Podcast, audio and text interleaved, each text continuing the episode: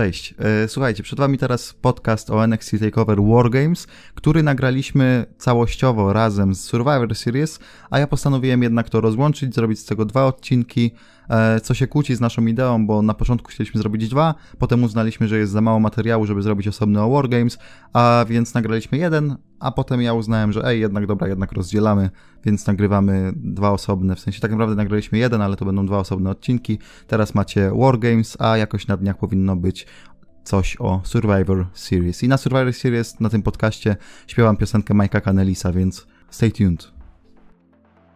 Zacznijmy od NXT. E, no i moglibyśmy godzinami mówić o kickoffie, ale e, nie ma chyba sensu za bardzo. Angel Garza walczył z Isaiah Scottem.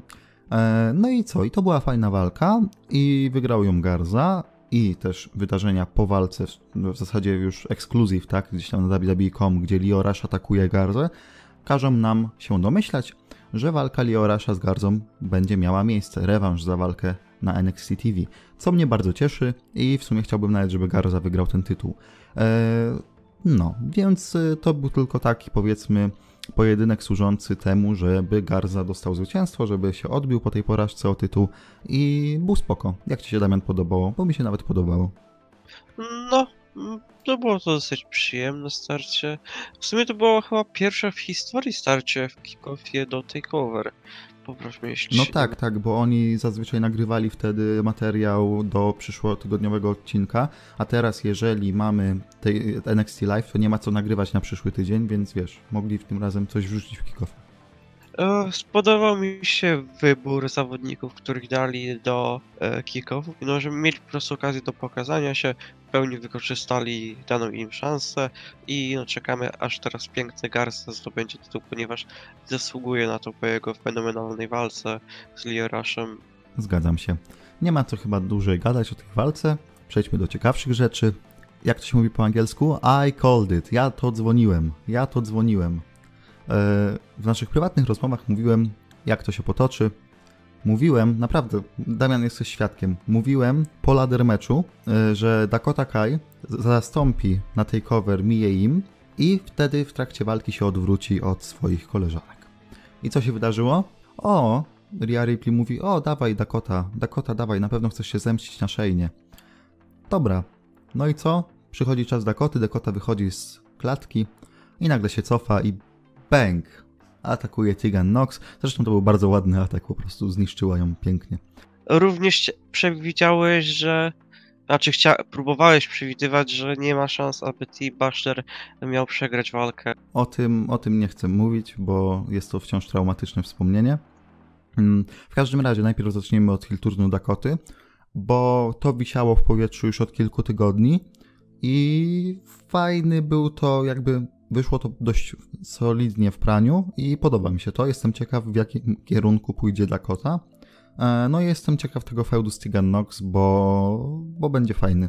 I, I Dakota może na nim po prostu bardzo dużo zyskać, bo nie wydaje mi się, żeby Tegan z, całym, z całą moją sympatią do Tegan Nox, e, żeby Tegan mm, wyszła po tym feudzie większą gwiazdą niż Dakota Kai może być. To Dakota Kai tutaj ma wszystko do ugrania i Dakota Kai tą healową personą może po prostu skraść nasze serca.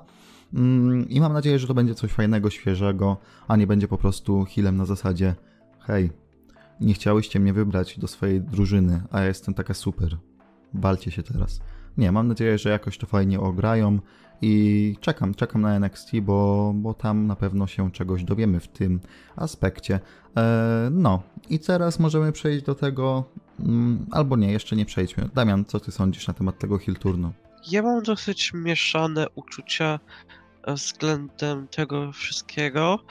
Podoba mi się to, w jaki sposób wykonali Hill Turn. Nie było, było to coś, czego zazwyczaj nie widzimy, ponieważ już idąc taką e, WWE wersją, w normalnej historii prawdopodobnie ona by się odwróciła w trakcie walki, a tutaj widzimy Dakota Kai, która już na samym początku pokazała swoje prawdziwe kolory. No i w bezwzględny sposób zaatakowała e, Tegan Nox. E, widziałem e, tweeta, który ładnie to określił, że z takiej słodkiej i przemiłej osoby E, potrafili wykonać e, taki najbardziej psycho, no bo zachowywała się na, wręcz jak szalona i jestem ciekaw, dokąd ją to poprowadzi. Nie wydaje mi się, aby miała być jedną z czołowych postaci. Prawdopodobnie wygra rywalizację z Tegan Nox, ponieważ no to nie ma, nie ma sensu, nie miałby kompletnie żadnego sensu, gdyby przeszła Hilturn i miała teraz e, przegrać rywalizację, bo to kompletnie by zabiło jej postać. No aczkolwiek zobaczymy jak to będzie wyglądać. Ja tam nie, nie nastawiam się na coś fenomenalnego, ponieważ nie jestem specjalnym fanem Dakoty Kai, no ale zobaczymy. No dobra, to teraz przejdźmy do drugiego aspektu, który trzeba poruszyć w kontekście tej walki. Oglądamy sobie to tej cover, oglądamy sobie tę walkę, no i ja mówię, haha, jest teraz 4 na 2. Nie ma opcji, że Ria Ripley i Candice to wygrają. Damian mówi, nie, nie, tutaj będzie taki chyba klasyczny booking, coś czuję, coś się boję, będzie klasyczny booking, że one sobie jakoś dadzą radę. Ja mówię, nie, nie, nie, teraz będą dostawały baty, będą miały chwilę przebłysku, że prawie im się uda, ale zostaną ukrócone. Nie ma bata, żeby 4 na 2 wygrały dwie. No i teraz tak, ja może dam swój argument na to, że, że to jest zły, zła decyzja, a ty potem będziesz próbował obronić, bo tutaj się zdecydowanie nie zgadzamy. No i e, mam nadzieję, że spróbuję to tak przedstawić, żeby było to jasne i klarowne, o co mi do końca chodzi.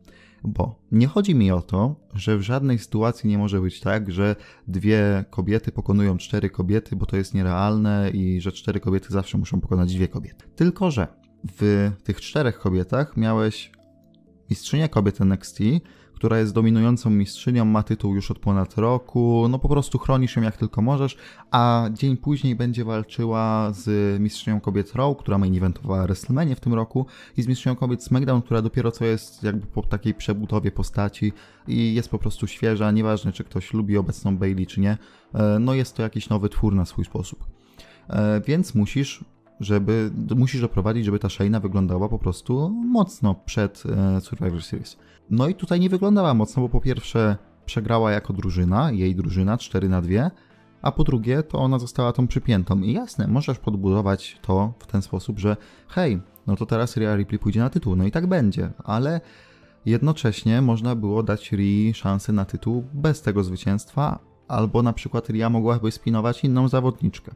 No okej, okay, to jest pierwszy podpunkt, dlaczego mi ten wynik nie pasuje. Bo Shayna po prostu wyglądała trochę słabiej niż mogłaby. I to było, dla jej, to było jej potrzebne, żeby wyglądała jednak mocniej. E, punkt numer dwa. To po prostu byłoby lepsze dla samej historii, która dopiero co się wydarzyła.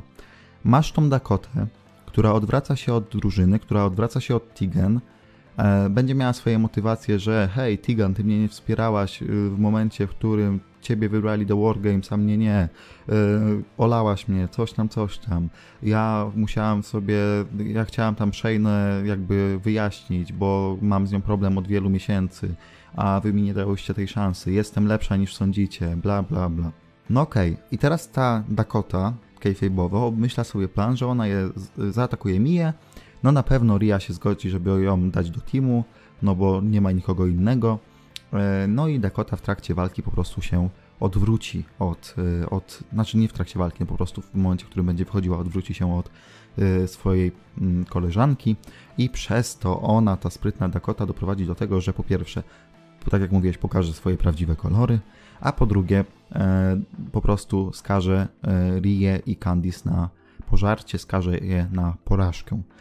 No i o ile lepiej by to wyglądało, w którym na przykład Tigan, Ria i Candice. Jasne, nie musimy je wplatać w ten storyline, ale po prostu, żeby było podkreślone, że to przez to, że Dakota, Dakota jakby zrobiła to, co zrobiła, to tylko dlatego Ria Ripley, drużyna Ria Ripley nie wygrała z drużyną Bachelor. Ria Ripley jest w stanie pokonać Bachelor. No ale tego nie zrobiła, bo walczyły 4 na 2. A jednak nie, jednak nie masz tego momentu, nie masz tego, tej nutki w tym storyline, że to przez Dakotę stało się to, co się stało, czyli była ta porażka i tak dalej. Nie, bo masz Hiltur Dakoty, Tigan nie ma, Dakoty nie ma, Ria Ripley jest w szoku, co się tutaj stało, jak ona mogła to zrobić? A dobra, 10 minut później i tak wygrywają. I to mnie irytuje, bo można było to ograć o tyle bardziej dramaturgicznie, że to by się bardziej sklejało w przyszłości i miałoby większy potencjał na opowiedzenie historii. A tutaj zabijasz już całkowicie jeden wątek, odcinasz grubą kreską i jasne, to pewnie pomoże w kwestii budowania feudu Tigan Nox kontra Dakota Kai, ale brakuje mi tutaj tej takiej jednej nutki, która by jeszcze dodała głębi tej całej sytuacji. No i to jest jakby mój punkt, dlaczego ten wynik e, był po prostu zły, dlaczego ten booking tej walki był zły. Bardzo często się w wielu kwestiach zgadzamy, tak? Tutaj musiałem wyjść przed szereg i obronić e, tej decyzji, ponieważ wrestling nie jest taki prostolinijny, jak to czasem się wydaje. To, że w ringu są dwie wrestlerki przeciwko czterem nie oznacza, że te pierwsze od razu są skazane na porażkę, jak już wspominałeś, ale to też no właśnie nie oznacza, że one kompletnie nie mają szans. I one są topowymi zawodniczkami, które potrafią wykorzystać cho choćby cień szansy na wygraną i potrafią to wykorzystać. I bardzo inteligentnie to rozegrali. To przecież wyglądało tak, że Io wykonała e, moonsault z klatki na Biankę i na Candice, czym no, wszystkie trzy się wyeliminowały już i to zostało rozegrane bardzo inteligentnie. A potem już mieliśmy e, lekkie show e, Rhea Ripley, która ewidentnie musiała być gwiazdą e, tego pojedynku, biorąc pod uwagę, jak była bukowana od kilku tygodni. I ewidentnie WWE po prostu postawiło na to, aby Ria była gwiazdą tej walki i mi to w ogóle nie przeszkadza, ponieważ ona po prostu na to zasługuje. I oczywiście e, Basher została przypięta, nie wyglądała jakoś fenomenalnie mocno w tym pojedynku, no ale jak już wspominałem, to był moment Rhea Ripley, która po prostu wykorzystała moment, aby wykluczyć z walki e, Kelly Ray, zaatakowała ją śmietnikiem, gdy ta chciała ją zaatakować z trzeciej liny, a następnie e, w świetny sposób przechytrzyła Baszler, wyszła z jej submissionu i sama, sama ją tego przypięła. No. A jeszcze będąc przy temacie e, Dakota Kai i Tegan Nox, to nie przeszkadza mi o tyle. Według mnie była dramaturgia w tym pojedynku, ponieważ już mieliśmy w tym moment, kiedy sądziliśmy, że one po prostu są na straconej pozycji e, przez to, co zrobiła e, Dakota Kai, a one były w stanie odwrócić e, losy walki i, i wydaje mi się, że to właśnie na tym polegało. Postąpili słusznie, że też odepchnęli na bok storyline z Dakotą i Tigen i nie będą chcieli tego łączyć e, z tym, co się działo na Takeover, ponieważ to już powinni z tego zrobić osobny story. No nie wiem, e, w każdym razie argumenty jednej i drugiej strony zostały wam wyłożone. Stańcie po którejkolwiek ze stron chcecie. My przechodzimy dalej, żeby nie robić tego sidekicku powiedzmy o NXT 40-minutowym. Pete Dunne, zgodnie z oczekiwaniami, wygrał e, Number One Contenders match i to w sumie była bardzo dobra walka, taka, że w pewnym momencie faktycznie nie wiedzieliśmy już kto wygra, bo, bo każdy w zasadzie wyglądał naprawdę bardzo konkretnie w tej walce.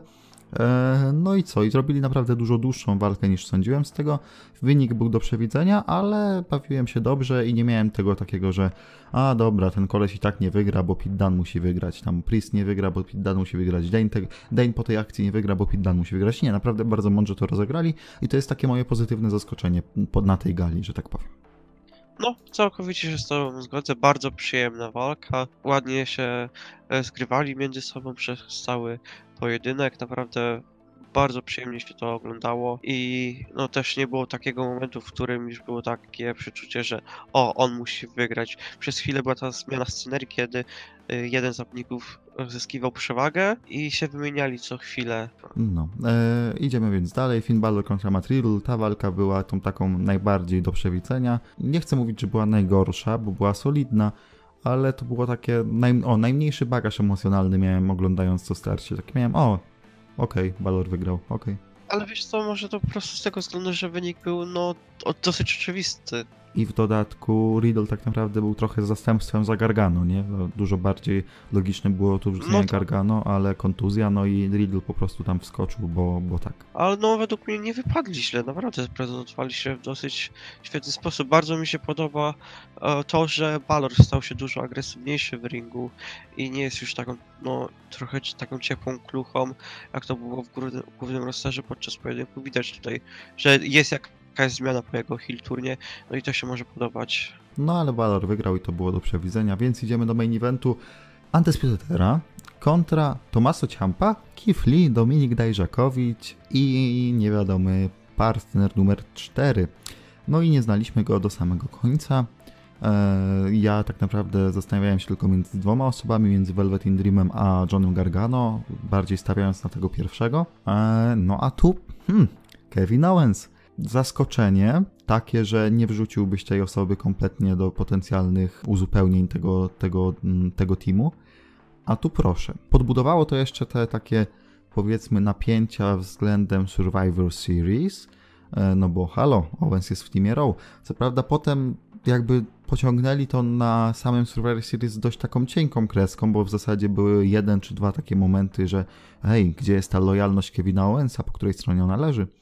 E, Ale tutaj naprawdę ciekawy był to ruch i zastanawiam się, ile w tym e, wrzuceniu Owensa było takiego mm, hej, wrzucimy kolesia z main rosteru, to będziemy mieli jeszcze korbkę do tego, żeby kręcić hype na Survivor Series, a ile było takie, ej, w sumie nie mamy kogo wrzucić, to wrzucimy Kevina Owensa, bo akurat będzie nam tutaj pasował. Dobra walka, ja nie powiem, że bardzo dobra, bo i jeden i drugi Wargames, znaczy ten w main evencie był lepszy.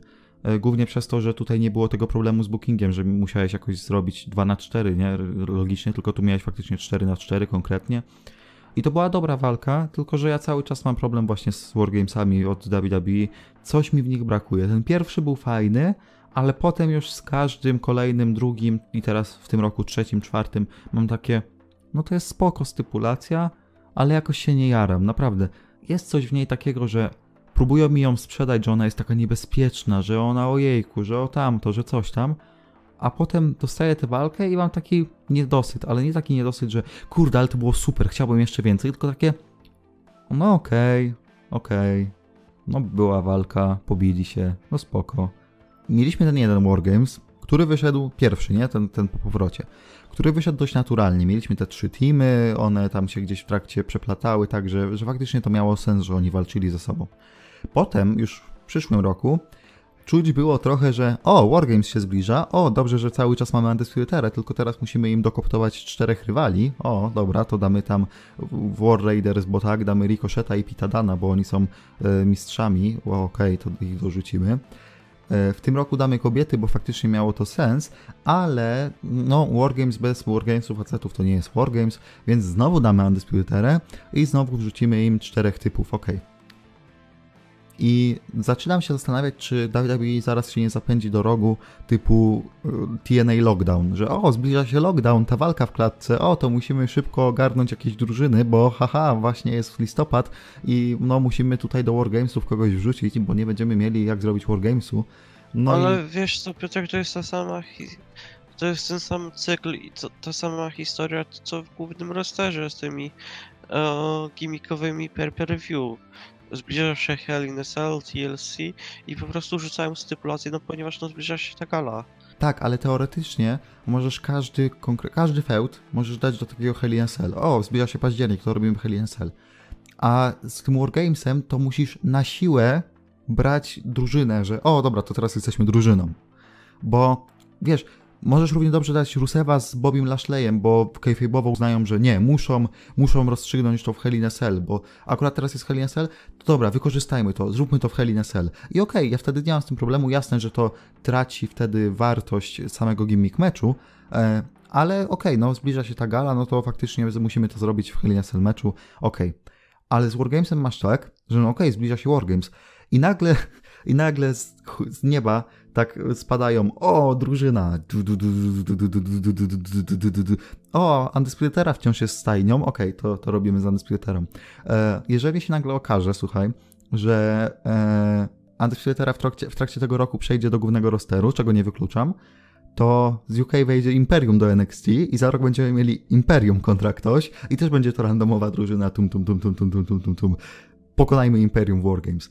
I wiesz, dużo ciężej jest doszyć teorię do tego, że o, akurat teraz w listopadzie czterech typów się zgaduje, że muszą zaatakować stajnię i walczyć z nią, niż e, do tego, że ej, mamy jakiś feud istniejący już i dopiero wrzućmy to do a Cell meczu, bo w tym pierwszym roku, dwa lata temu, to faktycznie było, ej, był jakiś istniejący feud, Wargames, a rok temu i w tym roku już jest takie...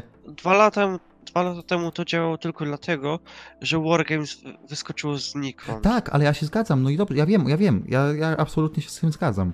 I dlatego też Wargames jako Wargames dwa lata temu działało, bo wyszło znikąd i bo była to naprawdę fajna, odświeżająca walka. Ale już rok temu było gorzej, a w tym roku z kobietami nie mam problemu, bo naprawdę zasłużyły na ten Wargames match, tam było tyle talentu, że naprawdę, kurde, świetnie to zostało zabukowane i tak dalej, i tak dalej. Super, naprawdę cieszę się, bo to było super przeprowadzone. Nie miałem wrażenia, że coś mi wpychają na siłę. Ale z facetami już tak miałem, takie no bo równie dobrze można było zrobić po prostu NXT title match Cole kontra Ciampa, można było zrobić North American title match, dajmy na to znowu w triple threat, tak? Strong kontra Lee kontra Dajrzakowicz. Można było zrobić e, Undisputera, w sensie O'Reilly i Fish kontra jakiś tam tag team na kiju, nie? E, I dać tylko kobietom ten Wargames match, nie? I okej, okay, byłoby spoko, ale nie, musimy jeszcze wrzucić facetów. O, Wargames! No i z tym mam problem, bo to jest już takie TNA lockdown style, że o, zbliża się Ale... listopad, to Wargames, musimy ten, szyć szybko drużyny. Ale wiesz, że jest to po prostu, o czym wszyscy, wszyscy dokładnie wiedzą i WWE też o tym wie. I dlatego to, no, to już jest takie, no, nie powiem, że no szczepianie się na siłę, ale no wszyscy wiedzą, że to się stanie, więc ja, ja wychodzę z takiego założenia, że wszyscy wiedzą, że to i tak się stanie, więc no nie ma sensu się nad tym to aż tak rozżalać.